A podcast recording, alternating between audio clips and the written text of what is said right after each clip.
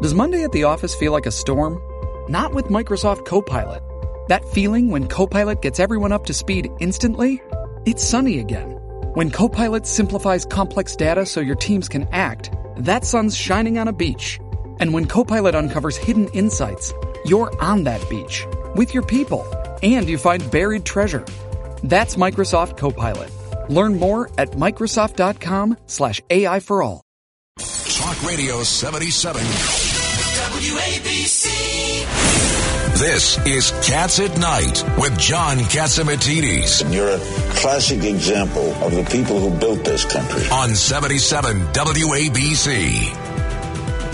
And welcome back to Cats at Night. This is Rita Cosby joining John Katsimatidis for the great Cats at Night, which is TriCast, which we love on not just W A B C, but W L I R, and of course, nine seventy A M. And continuing with us in studio, we have Judge Richard Weinberg, also Ed Cox, and former Congressman Peter King. And joining us all right now is the former D E A special agent in charge, Derek Maltz. And Derek, first of all, uh, thank you for joining us. I understand that you are in McAllen, Texas. I've been there. That's right at the border. Tell us, first of all, about the situation there. And boy, we have a lot of questions for you. Big news today about the border. Well, Rita, thank you for having me. First of all, I'm a native New Yorker, so anytime a New York radio station calls, I'm ready to go.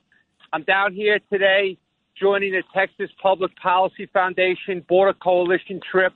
We're starting tomorrow with, with some really awesome American patriots to go down to the border, talk to the Border Patrol, talk to D P S, Texas Department of Public Safety, and see what's going on in anticipation of the Title forty-two end. In, in May of uh, of twenty-two. Total disaster. The country is really in for a rude awakening, but unfortunately not too many Americans are paying attention. You know, um, Derek, one of the things I saw, this is stunning. Today it came out that a number of border officials were estimating when Title forty-two is lifted that we could see as many as eighteen thousand people crossing our border a day. I, I, do you, right. Where do you square with that? Rita, so first of all, like that's what that's the amount of people that are going to be apprehended by Border Patrol. But what about the fifty thousand, sixty thousand a year that, you know, I'm sorry, a, a month, the gotaways that just run across the border? We have no idea who they are, where they came from, what they're doing here.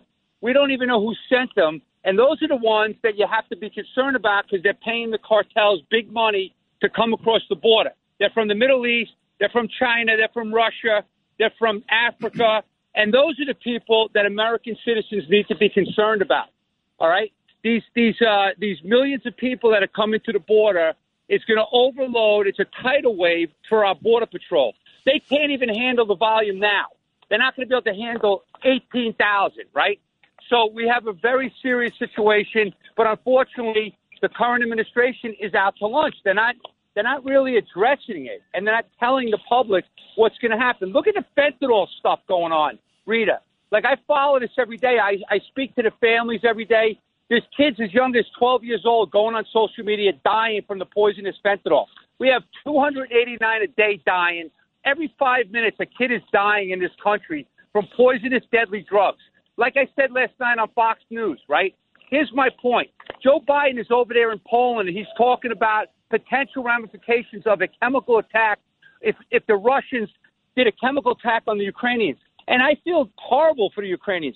But what about our kids? We're under a constant chemical attack every day of the week now, and kids are dying at record levels, and nobody's saying anything. Our border czar is missing in action. There's no conversation, and now they're going to open the border wide open. It's crazy.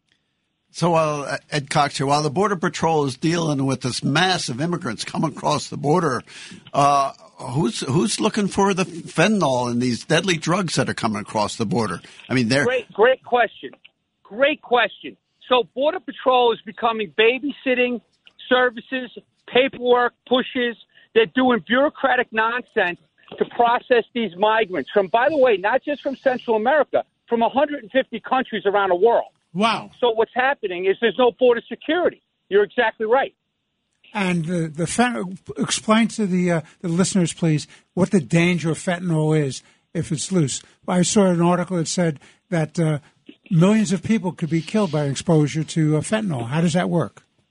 So real quickly, I will explain it in very simple terms. I'm a simple guy from New York. The D E A administrator reported that they seized enough fentanyl last year in D E A alone to kill every American. They seized twenty million four hundred thousand pills, these fake pills. They're, they're labeled as OxyContin or Percocet or hydrocodone, and it's fentanyl from these dirty, disgusting labs in Mexico that are coming into our country. And the Chinese transnational criminals are providing all the chemicals to make this poisonous substance because they want to destabilize this country because we are a great adversary of China. But unfortunately, nobody's talking about it because everybody knows it's so political. Nobody wants to talk to the public about it. So, yeah, basically, just so you know, it's like fifty times more powerful than heroin. It only takes two milligrams to kill. So one kilogram of fentanyl can potentially kill five hundred thousand people. That's the reality. Wow. And it, yes, I understand five uh, U S uh, senators from the Democratic Party uh, has said that they don't they don't want this bill to go through. The uh, Title forty-two recession. Do you know which senators? Yeah, so the, the Arizona senators, the two of them, Kelly and the, the, the female senator, I just I just lost her name for a second. Sinema. Sinema, yeah. So they were very, they sent a letter to President Biden and the White House talking about deep concerns to the Department of Homeland Security, to the Attorney General, because they have no plan.